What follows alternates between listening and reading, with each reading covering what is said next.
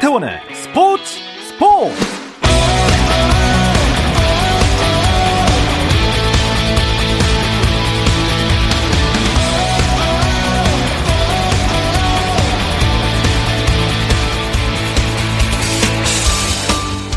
스포츠가 있는 저녁 어떠신가요? 아나운서 박태원입니다. 오늘 이슈들을 살펴보는 스포츠 타임라인으로 출발합니다.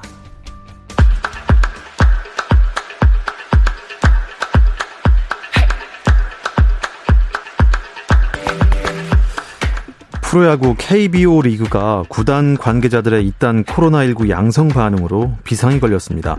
어제 두산 1군 전력 분석원이 코로나19 확진 판정을 받았는데요. 이어서 KT도 선수단 내 인원 중 한 명이 확진 판정을 받았습니다. 선수단의 음성 판정 여부와 별개로 방역 당국의 역학조사 결과가 나오지 않음에 따라 오늘 예정됐던 잠실 KT LG전과 대전, 두산 한화전은 취소가 됐습니다. 한편 롯데 레리 서튼 감독은 코로나19 밀접 접촉자로 분류돼서 자가격리에 들어갑니다. 지난 14일 입국한 자녀 2명이 격리 해제를 앞두고 실시한 검사에서 양성 반응을 보였기 때문인데요. 다행히 서튼 감독은 코로나19 검사 결과 음성 판정을 받은 것으로 알려졌습니다. 코로나 변수 속에 현재 프로야구는 3경기만 열리고 있습니다. 선두권에서 치열한 경쟁을 펼치고 있는 삼성 대 SSG 경기부터 보겠습니다. 아, 두 팀 팽팽합니다. 6회 초인데요. SSG가 삼성에 4대3 한 점 차 리드하고 있습니다. NC 대 기아의 주중 3연전도 예정대로 시작이 됐는데요. 이 경기 현재 3대3 어, 동점입니다. 6회 초입니다.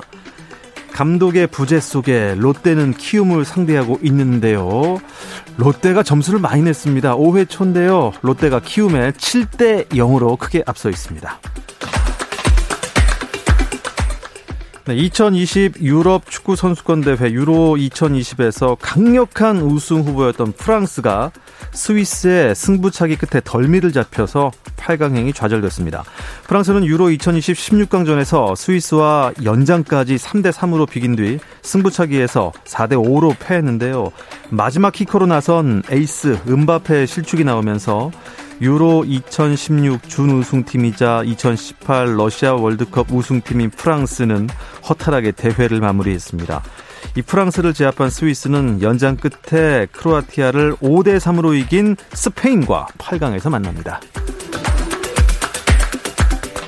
미국 프로농구 NBA 서부 컨퍼런스 파이널 5차전에서 벼랑 끝에 몰린 LA 클리퍼스가 41득점을 폭발시킨 폴 조지의 활약에 힘입어 피닉스 선즈를 116대 102로 이겼습니다.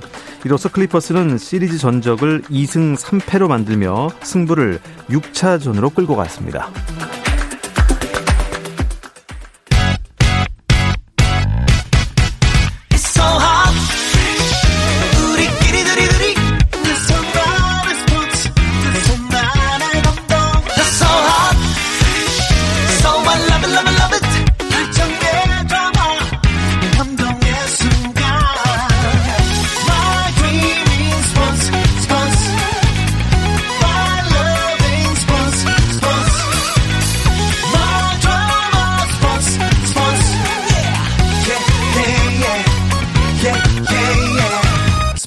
스포츠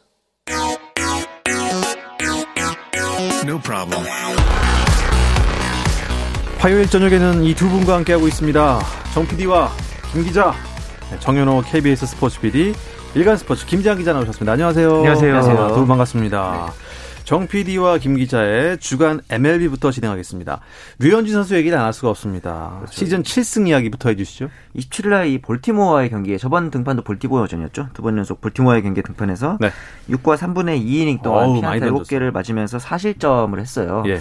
사실 류현진 치고는 조금 많은 피안타와 실점이긴 했지만 오랜만에 이 팀 타선이 터져주면서 7승을 거두고 대신에 평균 자책은 3.25에서 3.41로 조금 올라가긴 했습니다. 그러니까 참 오랜만에 토론토 타선이 그러니까 윤진 선수가 이렇게 등판했을 때 폭죽을 터뜨려야 되는 거예요. 네. 그러니까요. 네.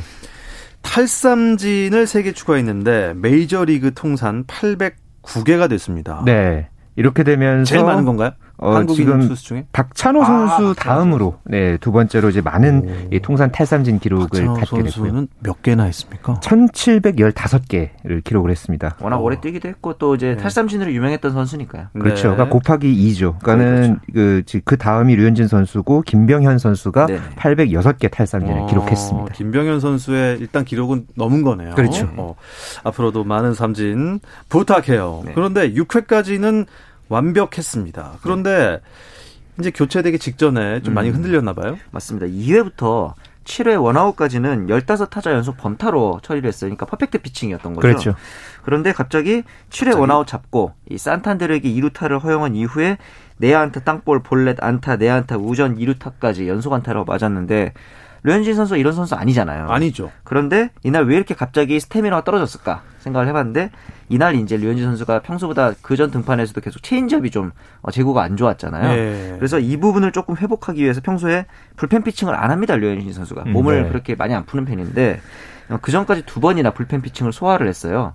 아마도 그러다 보니까 평소 투구 이닝보다 더 많은 7회에 접어들면서 불펜 피칭도 했겠다. 스태미너가 좀 떨어진 게 아닐까 그런 음, 생각이 좀 들더라고요. 결국에는 뭐 음. 100개 넘긴 겁니까? 불펜 그렇죠. 어, 그러니까 현지에서 또 이제 그 이제 분석 중에서 조금 흥미로운 그런 내용이 하나 좀 있다면요. 아, 네. 어, 이제 아무래도 토론토가 이날 타선이 많이 터졌잖아요. 음. 그러니까 5회에 넉점 내고 6회에도 넉점 내고 그러니까 네. 점수 차가 확 벌어지던 사이에 류현진 선수의 몸이 굳은 게 아니었나. 그러니까 좀 있어요, 예, 벤치에 아, 너무 시간이 길어서 그렇죠. 네. 오래 앉아 있어서 몸이 굳었었던 것 같다라고 음. 이제, 어, 이제 분석을 했던 어, 이런 부분도 상당히 인상적이었습니다. 근데 류현진 선수가 체인지업이 말을 안 듣는다고 하니까 좀 걱정이 많네요. 음. 그렇죠. 왜냐하면 이 가장 중요한 구종이잖아요. 네. 이날도 91개 투구수 중에서 32개의 패스트볼 다음으로 어, 체인지업을 26개 가장 많이 던졌습니다. 예. 역시 이제 그 이전까지 체인지업을 보면은 6월에 류현진 선수가 평균 자책점 4.24로 좀 높았어요. 네. 삼진이 줄었고 볼넷이 늘었거든요. 결국은 삼진 잡는 구종이자 어, 투수 타자들의 방망이를 이끌어내는 체인지업이 안 됐기 때문에 타자들이 자꾸 걸러내면서 볼넷이 늘어났던 건데 음. 이번에 그 불펜 피칭도 했고 또 이제 승리를 따냈으니까 감을 좀 찾았기를 음. 바라봅니다. 그러니까 본인도 예. 아무튼 류현진 선수 본인도 예. 경기 끝나고 나서 상당히 만족스러운 반응을 보였더라고요. 아, 예, 지난 두 경기보다 느낌도 좋았고 예. 그래서 이 체인지업을 많이 던졌다. 점점 음. 좋아지고 있다. 아, 이런 반응을 보면 어, 이번 경기를 통해서 이 체인지업에 대한 자신감을 다시 찾을 수 있지 않을까 아, 그런 기대감을 좀 가져봅니다. 그럼 된 거죠. 뭐 본인이 그렇죠. 만족했으면 네. 된 거죠. 네. 궁금한 게 커브는 요렇게 떨어지고 예, 슬라이더는 요렇게 떨어지고 네.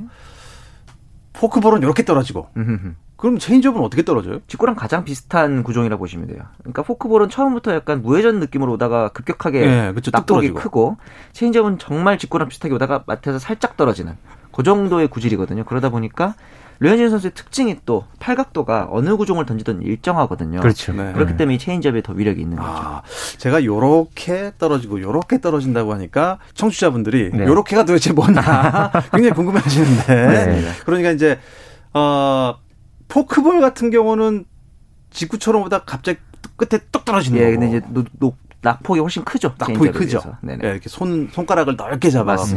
포크처럼 네.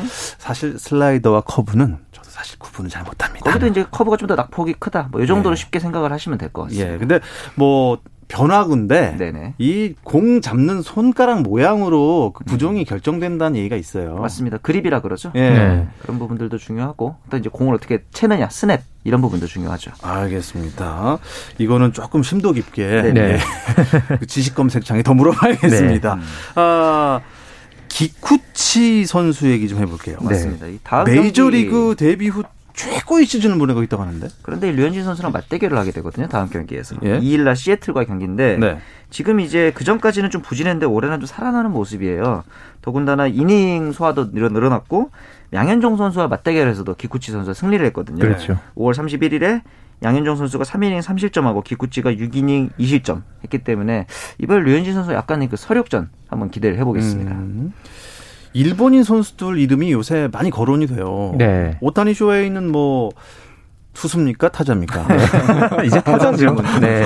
타자라고 봐야 하지 않겠습니까? 네. 네. 아, 진짜 기록이 매일매일 이래 되는 겁니까? 아우 정말 엄청나죠. 뭐 어제 경기에서는 그 템파베이를 상대해서 홈런 2루타, 3루타 그리고 시즌 11호 도루까지 뭐 말 그대로 어. 혼자 북치고 장구치고 다 했죠. 네. 그리고 오늘 이 뉴욕 양키스와 원정 경기도 상당히 주목을 받았는데요. 네. 어 1회 이제 첫 타석에서 상대 선발 마이클 킹의 커브를 받아쳐서 이 우중간 담장 넘기는 선제 솔로 홈런을 기록을 했습니다. 네. 그런데 이 홈런의 타구 속도가 상당히 주목받았거든요. 시속 117.2마일 그러니까 아. 약 시속 189km의 속도로 이 홈런이 이제 쏘아 올려진 겁니다. 참고로 일반적인 홈런의 비거리 속도가 한 160 정도. 어. 메이저리그 좀 빠르다 하면은 170 야. 정도인데 네. 거의 190이 나왔네요. 그러니까요. 거의, 거의 골프공이네요. 그러니까 오타니 개인 최고 기록이고 에인절스 선수 중에서도 2015년 이후에 가장 빠른 홈런 타구였다고 그러겠죠. 해요. 네. 네, 그만큼 어 이제 힘이 좋고 어, 이제 순간적으로 이렇게 받아치는 그런 어떤 능력이 음. 상당히 돋보였다. 뭐 이렇게 볼 수 있겠고요.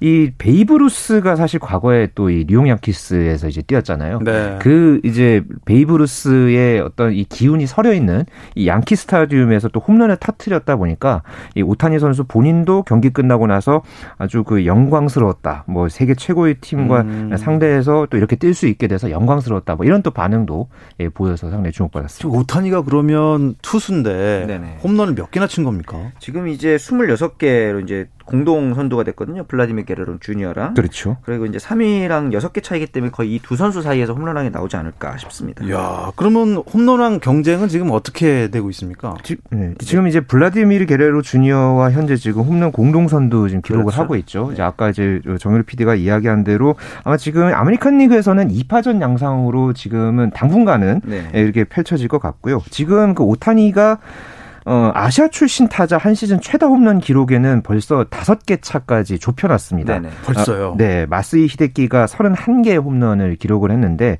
어, 지금 현재의 이 추세로 놓고 보면 이 오타니의 이 기록을 깨는 것은 시간 문제다. 음. 아, 이렇게 볼 수 있겠습니다. 이 정도면은 뭐 40개도 충분히 치겠는데요. 그렇죠. 31개 어. 정도는 가뿐히 깰 것 같다. 그러니까 지금 6월 한 달 동안에 홈런 11개를 쳤으니까요. 어, 대단해 11개. 네. 대단합니다.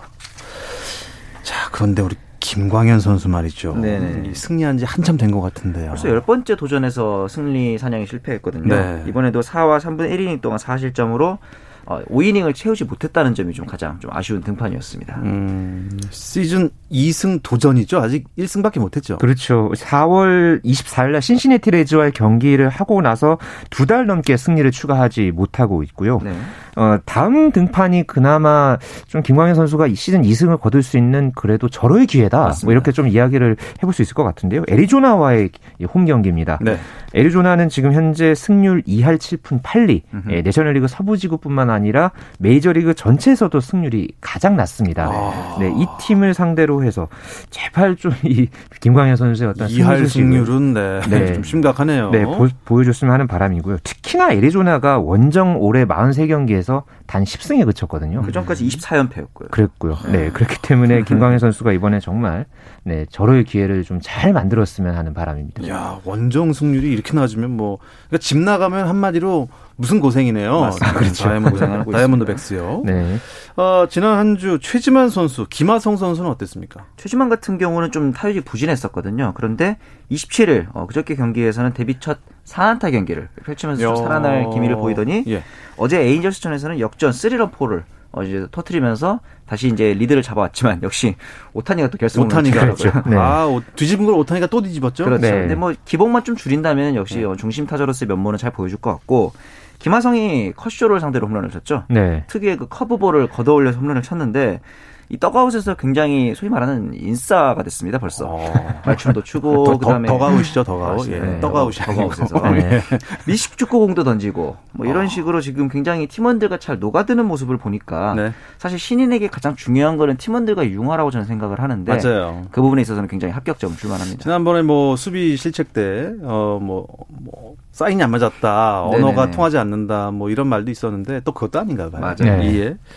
자, 이야기로 주간 MLB는 여기서 마무리하고요. 올림픽 소식으로 넘어가 보겠습니다. 잠시 쉬었다 올게요.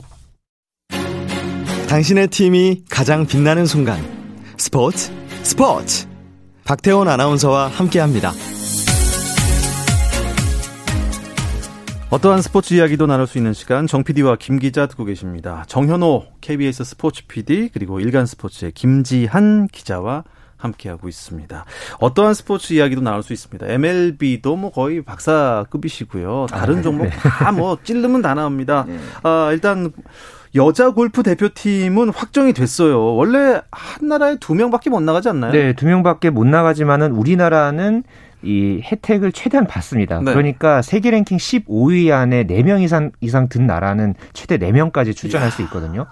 그러니까 우리나라가 이제 세계 랭킹 15위 안에 공교롭게 딱 4명 들었습니다. 아, 그 4명이 예. 이번에 도쿄올림픽 가고요. 네. 고진영, 박인비, 김세영, 김효주 어, 이렇게 이제 4명이 이제 출전을 확정을 지었는데 이야. 4명의 이 LPGA 투어 통산 이 우승 횟수가 도합 다 합쳐서 44승입니다. 와. 네, 박인비 선수 21승, 고진영 7승, 김세영 12승, 음, 그리고 김효주 4승. 네. 말 그대로 환상의 라인업이 구성됐다. 아, 이렇게 볼 수 있겠습니다. 금운동 다 나올 것 같은 느낌이 있는데요. 일단 박인비 선수는 금메달을 따받고 리우에서 네. 네. 나머지 선수들도 만만치 않잖아요. 네. 그러면 일단 뭐 이 네 명의 우리나라 선수뿐만 아니라 네네. LPGA 중계 화면에서 자주 잡혔던 스타들은 뭐 다 나오는 겁니까? 거의 나온다고 보시면 됩니다. 세계 랭킹 1위인 넬리 코르다 출전하고요. 그다음에 최근에 돌풍으로 떠오르고 있는 젊은 신예인 어, 필리핀의 유카 사소, 그다음에 태국의 페티 타바타나켓 아. 이런 선수들도 나오는데 네. 사실 이 사소와 타바타나켓은 돌풍이라는 거는 작년 같았으면은 못 나왔을 것이다라는 얘기 가 되기도 하잖아요. 그렇죠. 뭐 우리나라 같은 경우도 원래 작년에 올림픽이 열렸으면 박인비가 못 나갔습니다. 아, 랭킹이 이제 랭킹. 박성현 선수가 오히려 더 높았기 때문에 예. 대표적으로 이제 일본에서도 시부노 하나코라든가 어, 영국의 브론테로 이런 선수들 작년에 2위였거든요. 아무래도 어, 코로나 때문에 조금 억울할 수도 있겠다 아, 이런 생각이 올림픽이 1년 미뤄지면서 네. 새로운 선수들이 또 새롭게 등장하고 그렇죠. 랭킹이 밀려서 억울하게 못 나가는 선수도 있, 겠네요 네. 어, 어, 그런데 넬리코다 같은 경우는 어젠가 어제 경기 그렇죠. 네. 우승했죠. 네, 어제 또 메이저에서 우승했지 않습니까? 그렇죠. KPMG 여자 PGA 챔피언십에서 네. 정상에 올랐고요. 이렇게 되면서 그 전주 마이어 클래식에 이어서 아이고, 2주 연속 우승했습니다. 2주 그리고 1년 11개월 만에 고진영 선수가 세계 1위에서 내려왔습니다. 음. 넬리 코다가 세계 탑이 됐고요. 네. 미국 선수가 또 세계 탑에 오른 것은 2014년 예, 스테이시 루이스 이후에 7년 만에 일이었습니다. 아, 그때까지 계속 한국인 선수들이 그랬죠. 네, 이어오다가 주로 이어오다가 네. 야, 그동안 미국 선수 세계 랭킹 1위가 없었군요. 거의 없었죠. 뭐한 3명 정도만 있었고 음. 그만큼 우리나라 여자 골프가 여자 골프 세계 랭킹에 관해서는 뭐 거의 휩쓸어 왔다. 네네. 아, 이렇게 볼 수 있겠죠. 근데 이제 작년에 우리가 18개 대회에서 7승을 했거든요. 우리나라 선수들이. 올해는 15개 대회 중에 2승밖에 좀 못 하고 주춤하고 있어요. 그렇죠. 이게 이제 그 분석으로는 코로나 때문에 미국을 출국해서 연습을 못한 것 그리고 음. 어, 현지에서 아시아 혐오 번제 등이 발생하고 있어서 조금 심적으로 불안한 부분 이런 얘기를 아, 했는데 작년에도 사실 그 7승 중에서 5승을 후반기에 했습니다. 그렇기 때문에 우리도 이제 남은 대회들을 잘 마무리한다면은 작년만큼은 아니더라도 좀 좋은 성적을 특히 올림픽에서 예. 좋은 성적을 기대해 볼 수 있겠죠. 또 이제 올림픽 개최하는 곳이 이제 일본이다 보니까. 예, 우리나라랑 기후도 비슷하고 네, 환경도 좀 코스 예. 상태도 많이 비슷할 겁니다. 예. 네. 또 일본 재팬 투어에서도 우리나라 선수들이 잘했잖아요. 맞아요. 네. 그러니까 충분히 메달 기대해 보겠습니다. 남자 골프는 어, 두 명 나가는 거죠? 네, 지난주에 엔트리가 최종 확정이 됐습니다. 우리나라에서는 임성재, 김시우 두 명의 선수가 출전을 하고요. 이 PGA 투어 출전을 이유로 해서 혹은 또 코로나19 상황 때문에 좀 불참한 선수들이 남자부에서는 조금 있는 아, 편이거든요. 네, 네. 대표적으로는 세계 랭킹 2위에 있는 미국의 더스틴 존슨이 일찌감치 출전을 포기했고요. 아. 네, 이런 선수들이 또 있기 때문에 좀 우리 입장에서는 조금 내신 이 도쿄올림픽 남자 골프 메달을 좀 음. 기대해보는 그런 그런 상황입니다. 자, 저희가 이제 매주 화요일마다 올림픽 종목을 이제 하나씩 어, 잡고 얘기를 깊게 나누고 있는데 오늘은 유도로 한번 가볼까요? 네. 유도. 아, 유도에서 금메달이 언제 최근에 땄었죠? 금메달이 2008년 베이징, 아, 2012년 런던 올림픽 때 이제 두 개가 나왔었죠. 네. 네. 그리고 리우 때는 금메달이 없었고, 아. 우리나라가 9년 만에 올림픽 금메달에 도전을 하고요. 그래도 우리가 통산 올림픽 유도에서 보면은 금 열하나, 은 열여섯 개, 동 열여섯 개. 어, 그러니까 마흔세 개 메달을 땄습니다. 음. 뭐 효자 종목이라고 볼 수 있겠죠. 네. 어, 사실 뭐 리우 때도 어, 금메달 충분히 노릴 수 있는 상황이었는데 못 딴 거잖아요. 그때 세계 랭킹 1위 선수가 4명이나 있었어요. 그래서 네. 판타스틱 4라고 불릴 정도였는데 뭐 부상에다가 약간의 불운도 겹치면서 노골드를 했는데 맞아요. 제가 그 당시에 그 유도 경기장에 가서 아직도 기억이 나는 게 유도가 항상 대회 초반에 열리잖아요. 네. 그 당시 그 정보경 선수가 은메달을 따고 그러니까 결승에서 진 거죠. 네. 경기장에서 너무 서럽게 오는 거예요. 근데 이게 이제 그 경기 화면은 안 나오고 제가 따로 찍어서 올린 영상이었는데 네. 이게 굉장히 좀 이슈가 되면서 좀 고맙기도 하고 어쨌든 제가 떴으니까. 근데 또 이제 그 우는 모습을 찍었다는 거에서 미안하기도 하고 어. 그런 생각이 또 들었던 유도 그 경기장이었습니다. 직접 만나서 뭐 사과했습니까? 아, 사과는 아니고 그냥 축하드린다고. 아, 그러니까 예. 그때 제가 사실 좀 다른 종목 취재를 가긴 했었는데 유도 담당으로 이제 취재를 갔던 기자들 이야기를 들어보면은 당시에 굉장히 이 현장 분위기가 많이 좀좀 이렇게 슬프고 좀 눈물에 좀 연속이 있었다고 그렇게 음, 제가 음. 들었거든요. 근데 뭐 저는 그렇습니다. 올림픽 정신이라는 네. 게이 승부를 위해 최선을 다하고 맞아요. 결과에 승복을 해야죠. 그렇죠. 그리고 또 다음을 기약 할 수 있는 거고. 네. 어떻게 맨날 금메달만 땁니까? 그렇죠? 우리나라 뭐 유도로 재미를 많이 봤는데 네. 일단 9년 기다렸으니까 이제는 또 나올 만하지 않습니까? 네. 어, 메달 총 몇 개죠? 유도? 네, 남녀 네. 7체급씩이 있고요. 네. 여기에다가 혼성 단체전까지 포함해서 총 15개 어. 메달이 걸려 있습니다. 네, 혼성 단체전은 이번에 처음 올림픽 정식 종목으로. 좀못 들어봤던 것 같아요. 혼성 단체전 유도. 네.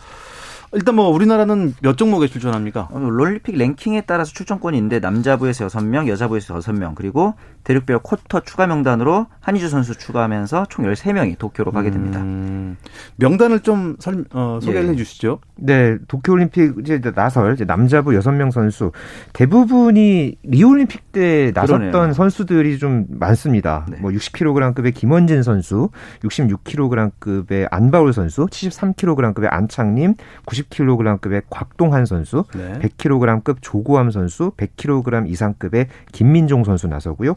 여자부에서는 48kg급의 강유정, 52kg급 박다솔, 57kg급 김지수, 63kg급 한희주, 70kg급의 김성현 선수, 78kg급 윤현지 선수, 78kg 이상급의 한미진 음, 선수 이렇게 나섭니다. 이렇게 어 여자가 한 명 더 많네요. 네네. 13명이 어 도쿄 올림픽에 출전을 하는데 어우 남자 100kg급 이상급 선수 이름이 김민종 씨네요. 네. 가수 김민종 씨가 갑자기 떠올랐습니다. 일단 뭐 스타트는 가장 경량급부터 시작하는 거죠? 맞습니다. 이 김원진 선수가 스타트를 끊겠죠. 네. 이 선수 지난 1월에 그 마스터스에서 우승을 했는데 시상 딱 끝나고 금메달 달고 내려오는데 아버지가 돌아가셨다는 소식을 아이고 그랬죠. 네. 그래서 굉장히 좀 슬퍼했는데 약간 코치면서 친구 같았던 아버지한테 이번에 올림픽 메달을 바치겠다는 네. 각오가 대단합니다. 어, 야, 다부진 그 각오를 음. 가지고 하겠어 남다르겠습니다. 네. 그 뒤에 일정도 뭐 줄줄이 메달 후보들 아닙니까? 네, 뭐 안바울 선수, 조구함 선수, 안창림 선수 모두 국제 대회에서는 이미 경쟁력을 검증받은 그런 선수들이죠. 그렇죠. 어, 특히나 조구함 선수 같은 경우에는 리우 올림픽을 앞두고서 이 전방 십자인대가 파열되는 그런 어떤 부상 때문에 음. 참이 불운을 겪었던 그런 경험이 있거든요. 음. 이번에 우리가 또 이제 여러 이제 그 메달 후보들 중에서 이 조구함 선수에 대해서 또 기대하는 그런 부분도 굉장히 큽니다. 조구함 선수요. 네, 이 조구함 선수 그리고 안바울 선수도 어, 좀 굉장히 기대를 모으고 있고요. 네. 예. 안바울, 안창림, 조구함, 음. 김원진. 그런데 그래도 유도 종주국은 일본 아니겠습니까? 맞습니다. 어, 일본 선수들을 제일 경계해야 될 것 같아요. 실제로 세계 랭킹도 일본 선수들이 우리나라랑 가장 비슷해 붙어 있고 경쟁 상대 같더라고요. 김원진 선수의 체급에서는 나가야마 류주 일본 선수가 1위, 그다음에 안바울 선수가 세계 랭킹 3위인데 마루야마 조시로 선수가 2위. 어. 안창림 선수가 세계 랭킹 4위인데 하시모토 소이치 선수가 1위인데 음. 사실 이 안창림 하면은 항상 숙명의 라이벌이 오노쇼에이 선수거든요. 네. 그렇죠. 여섯 번 붙어서 여섯 번 모두 졌습니다. 아. 거기다가 이제 안창림 선수도 사실 제일교포의 선수이기 때문에 이번에 일본에서 꼭 어, 메달을 따내고 싶은 그런 마음이 클 겁니다. 예. 어, 안창림 선수 기대를 해 보도록 하겠습니다. 여자 대표팀에는 누굴 좀 기대해 보면 좋을까요? 어, 사실 여자 대표팀 선수들은 세계 랭킹이 모두 10위권 바깥입니다. 음. 대부분이 20위권에 이제 속해 있고요. 그렇지만은 지난 리우올림픽 때도 정보경 선수의 어떤 그런 은메달 맞아요. 예 그런 부분도 그랬고 이 토너먼트로 올림픽 유도가 열리기 때문에 네. 어, 당연히 이변 가능성 존재하고요. 음. 어, 그나마 김성현 선수가 최근에 열린 지난 4월에 아시아 오세아니아 선수권에서 은메달을 땄습니다. 네. 또 리우올림픽 때도 이제 출전을 했던 경험이 있기 때문에 기대가 됩니다. 네. 어, 이번 올림픽부터 조금 뭐 바뀌는 룰이 있, 습니까 예, 이 경기 시간이 좀 바뀌었는데. 아, 시간이요? 남자부 경기 시간이 원래 5분이었는데 4분으로 1분 단축됐습니다. 아무더라도 그러다 보면은 경기 시간이 조금 더 줄어들면서 경기 내용도 스피디하게 아, 진행이 될 그럴 거고. 수 있겠네요. 네. 네. 그리고 그 흔히 기술 중에 하나는 굳히기라고 하잖아요. 상대를 이제 들어 눕혀서 못 움직이게 막는 네네네. 굳히기 기술이 절반으로 이제 인정을 받는 시간이 원래는 15초간 누르고 있었어야 되는데 네. 10초만 눌러도 어, 절반 효과 이제 받는 것으로 인정이 됩니다. 야. 그렇기 때문에 좀 더 경기가 빨리 끝날 가능성이 있는 거죠. 그러니까 단시간에 경기가 이제 치러지니까요. 네. 그만큼 네. 선수들 사이에서는 순간적인 기술, 그러니까 음. 빠르게 판단을 해서 순간적으로 이제 상대에게 거는 그런 기술, 음. 특히나 이제 민첩성 이런 부분들이 상당히 승부에서 중요하게 작용하셨나요? 아, 좀 이제 유도 기술도 조금 더 화려해졌으면 하는 바람이 있어요. 그러니까 보는 사, 네. 보는 입장에서. 네. 그리고 좀 이제 올림픽 때만 반짝하지 말고 네. 평상시에서도 유, 도 경기가 조금 더 활성화됐으면 하는 바람이 있는데 네. 그러려면 어려워요. 아. 유도가. 왜냐하면 저 어렸을 때뭐 효과, 음. 유효. 네. 그렇죠. 유효는 뭐고 효과는 뭐고 유효가 쌓이면 효과가 되는 건가? 효과가 쌓이면 절반이 네. 되는 건가?